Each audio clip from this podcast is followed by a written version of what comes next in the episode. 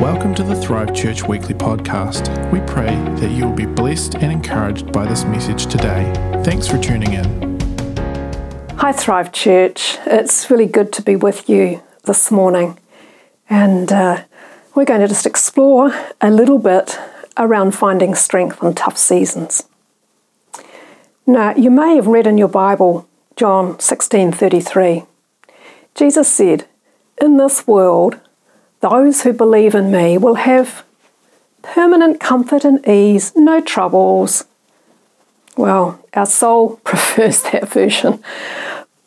But what it actually says, what Jesus actually said is this I have told you these things so that in me you may have peace. But in this world you will have trouble.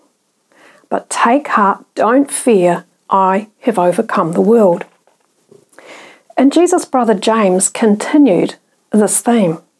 He said this Consider it pure joy, my brothers, whenever you fall into various trials of many kinds, because you know that the testing of your faith develops perseverance and ultimately perseverance develops maturity. Speaking of maturity, what pastor came up with our theme for the year? Equip the saint so the body of Christ is mature. And then look at all of us who said, Yes, me, count me in. And now we find ourselves in a spectacular setting for maturing as Christ followers, finding new depths of relationship with Father and learning to trust Him like maybe never before. You know, our Father is intent on accomplishing His purposes, His big purposes of revival, global awakening, and extending His family across the earth by millions and millions. And He needs loads of mature believers to be ready to help. So, a tough season, but what an incredible outcome Father has in mind. But maybe today COVID 19 isn't the biggest storm you're currently facing. Maybe it's debilitating, ongoing mental or physical health issues. Or maybe it's addiction, or two, or three. Maybe it's a dysfunctional marriage. Maybe it's betrayal. Or maybe it's the recent or impending loss of a loved one. So let's go back. Where did Jesus say we would find peace? in me, in Him, we'll find our peace. So we're just going to unpack that a little bit together today. I read this uh, quote of uh, Dr. Edward Hallowell, recently a psychologist, in Word for Today. And I felt this was very significant. He said this To feel secure, your children need two things, two crucial skills they need to develop. One the ability to overcome adversity, and two, the capacity to sustain joy. Now, maybe you were really blessed and you had parents that modeled and taught those things for you, but maybe, like me, you didn't. And for some of us adults, we just have to start learning this now from our Heavenly Father. He's the perfect parent who can reparent us. But we could do with more help than that too. So we have one another, but we also have the great example of the Apostle Paul. And he wrote over half the New Testament. And as I was thinking about this during the week, I realized that, you know, there were two great themes that come through in all his writing. It is the ability to overcome adversity and the capacity to sustain joy. So, kids, there's something in today's message for you too. Do you remember Richard Scarry's stories? Do you remember Lowly Worm? Well, Lowly Worm and some of his wormy friends, his wise ones and some not so wise ones, are going to bring us some lessons today. So, when the stormy rain comes down heavy and the water level starts to rise in the ground, these worms, deep in their underground burrows, begin to think, What did I do last time my burrow flooded? Oh, that's right. Climb to higher ground. And so they wriggle their way to just beneath the surface where they still feel kind of safe. So, the first thing, we're only going to have three things. The first thing to do in a tough or stormy season is climb to higher ground. Strengthen yourself in the Lord. Now, what does that look like?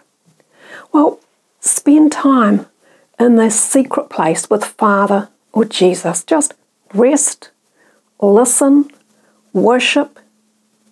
And what does the secret place look like? Well, a good way to find out your secret place is to just close your eyes and picture Jesus or Father, and then take a look around. What else is in that environment? And then that can be an environment that you can step back into and just become aware again of Father or of Jesus. You know, I have this picture of Jesus um, that I got years ago. I did this little exercise myself, and this picture of Jesus that I got was from years back where Jesus and I were on a beach. And he was wearing jeans and a t shirt, and he turned to me and said, Let's run down the beach, I'll race you. So, whatever that place is, I can go back to that picture. You can go back to yours and nestle in again and feel his presence. So, it's a secret place.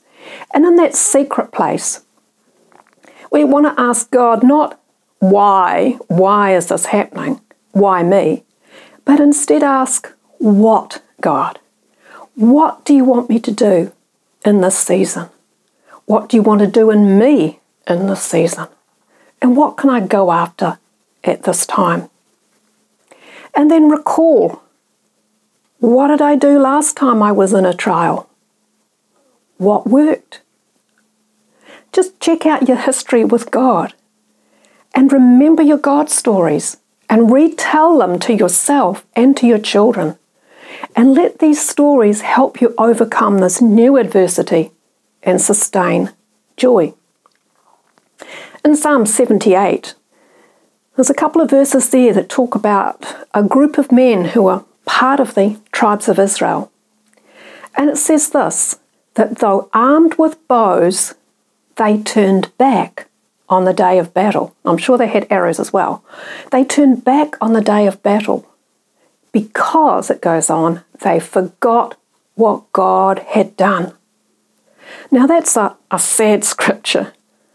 I want to say to you don't, don't, don't, do not turn back in your trials.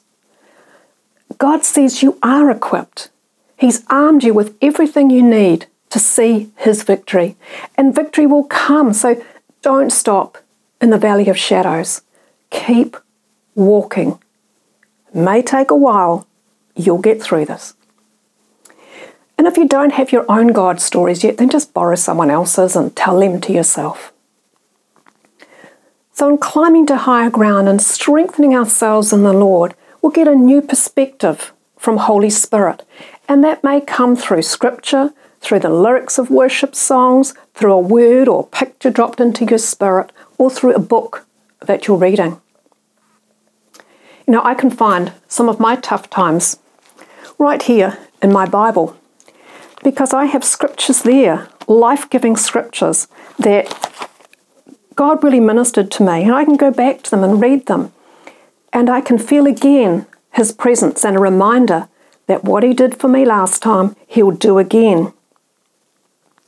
Psalm 40 is one of those. He lifted me out of the slimy pit, out of the mud and mire. He set my feet on a rock, gave me a firm place to stand and put a new song in my mouth. And I can remember that time when I was in my 20s and I was really in the miry clay and felt like I was sinking. But God, God lifted me up. And it was really just the start rather than the end of my life. And then we can maintain that new insight, uh, that new perspective by prophesying the scriptures that God has highlighted to us. Or declare aloud the prophecies that you're hearing at the moment from trusted prophets, particularly Kris Vallotton, some good things there that we can speak out. You know, in Corinthians, again, this is Paul writing, he said, with the same spirit of faith, we also believe and therefore speak, therefore prophesy. You know, some things don't become reality until they are declared. So we climb to higher ground and strengthen ourselves in the Lord. But if the storm doesn't stop after climbing to higher ground, that poor worm is in danger of drowning. He can't breathe. So what does he do? He crawls out of what his comfortable place was onto the footpath. And that is a very vulnerable place for a worm to be. So sometimes, number two, in crisis, we can get to that place of feeling like we just can't breathe. It's all too much. And that's not the time to stay hidden, but the time to be vulnerable and ask for help. That's the time we need others to remind us that though we might have lost sight of Jesus, He hasn't lost sight of us. And look, finding the courage to be vulnerable and reach out to a trusted person takes you then from apathy to action. We mustn't become apathetic during these storms.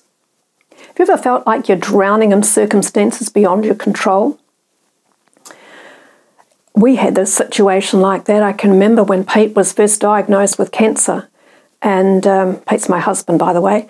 And uh, a few years ago now, um, we kind of taken that initial diagnosis, and then there's more tests, and there's more bad news, and more tests, and more bad news. And it was a really scary time because our world felt so out of control. And that's where we end up wrestling with trusting God. But did you know you can wrestle with God while still loving Him. Now, the enemy wants to tell us if we're wrestling with God, if we have a crisis of belief, then we're dirty, rotten sinners and God doesn't love us anymore and we can't be loving God. It's not true. We can wrestle with God and still be loving Him at the same time. Now, you know, we can have faith, but we've got to turn that into trusting God in this out of control world that maybe we currently find ourselves in, trusting that He is sovereign, He is the waymaker, He is the miracle worker. You know, it's a false belief to think that because we're Christians, we shouldn't need anybody else, that we should be able to get through on our own. Look, even Paul, who went through incredible things and was incredibly strong, he asked for help. Once he asked Titus to come to him, another time he asked Timothy to come to him. And then another time, no one came to him. And Paul says this At my first defense, no one came to help me. Everyone deserted me. May it not be held against them. But, but the Lord stood at my side and gave me strength. Maybe that was an angel, the angel of the Lord. You know, there is a standby angel, and you can access that angel too. So, number one, climb to higher ground, strengthen yourself in the Lord. Number two, know when to ask for help. And number three, when that storm is abating, what does the wise worm do? Kids, I reckon you know this one. It begins to climb back down into the soil, gets back into life, it does its job of aerating the soil and having little more wormy babies. And uh, but all the unwise worms, and you will have seen some of these, they're left disoriented, dried and fried on the footpath. Number three is this don't let, let tough seasons leave you dried and fried. You know, we're aiming for better through all of this, not bitter. You know, there is a grace for every situation. And we align ourselves with God, we can draw on that grace. And if we don't, the Bible tells us in Hebrews that see to it that no one misses the grace of God and that no bitter root grows up to cause trouble and defile many. Let's not let ourselves be defiled by bitterness or defile others. So, mind your language in tough seasons. I want to turn to the person next to you right now and say, hey, mind your language. Okay, kids, you enjoyed saying that to your brother and sister, didn't you? All right. You see, this is on a spiritual level, but also a physiological level, because our brain hears what we say and it then releases chemicals that reinforce something's wrong. We need to be worried. And then the body goes into fight, flight, or freeze response. And on a spiritual level, our words also draw one of two realms either the heavenly realm or the demonic realm. So, really important mind our language in tough seasons. And don't let tough seasons, disappointments, losses disorient you and freeze you in time so you stop living. No matter how tough it is, you will get through. You need to embrace your healing season and then embrace life again. Expect the old to birth something new. You know, the year after we had this 12 months of Pete's um, surgeries and treatments and chemo and loads and loads of visits through to radiation in there as well, all of that. We just got through to the to December. And then in January my mum was diagnosed with a blood condition, which 2 months later was diagnosed as leukemia. And so together we fought that for months before mum passed away. So there's a bit of stuff building up there for me. Six months later, after she'd passed, we're at New Life Conference in Rotorua, and I was still feeling really quite fragile, but also feeling a bit stuck. And then God gave me a promise in a song. Simply this the resurrected King is resurrecting me. And I just knew at that point that God was going to do the healing and the resurrecting and bring me back into life from this place of disorientation. And expect to advance, to take ground in the tough season. Expect to develop new fruit in your character. Isaiah says that there are hidden treasures in the secret places, in the darkness. And you may not see those treasures straight away, because when you come out of your tough season, you're not suddenly in Disneyland. You know, there's some adjusting to do, things have changed. But you can expect treasures to emerge, and those treasures are the awesome things that God does in your life to strengthen you and to make you a more compassionate person. Know, Corinthians, Paul writes again, the God of all comfort. He comforts us in all our trouble so we can comfort others in their trouble. Don't judge or look down on anyone who's struggling in this tough season or any tough season. You know, if you're riding high above the waves right now, then that's awesome, but don't think that you're superior or more spiritual. Our Prime Minister Jacinda said our job is to stay at home. I want to add to that. Our job is not only to stay at home, it is also to lift others to higher ground. And that may start with standing in the low place with them and empathetically listening and then fighting for them. You know, we're to help one another to learn how to overcome adversity and sustain joy. So, number one, climb to higher ground, strengthen yourself in the Lord. Number two, ask for help. And number three, know when to get back into life, even if it's a different kind of life. Let me read Psalm 67 to you. Well, not all of it, just some of it, as a declaration today. And it says this, and you can use, take this and use it for prophesying, prophesying as well.